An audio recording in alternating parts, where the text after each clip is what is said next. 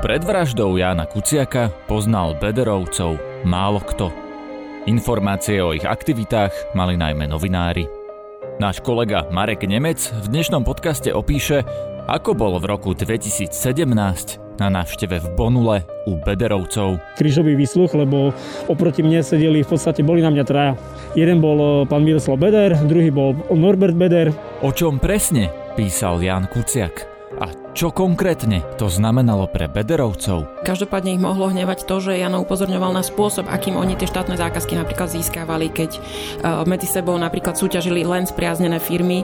Vieme, že vlastne za lustráciu napríklad Jana Kuciaka je už odsúdený policajný funkcionár Pavol Vorobiov. A to bol Bederovec, Áno, pretože on sa aj vlastne priznal k tomu vzťahu, popísal vlastne to fungovanie tej policajnej mafie.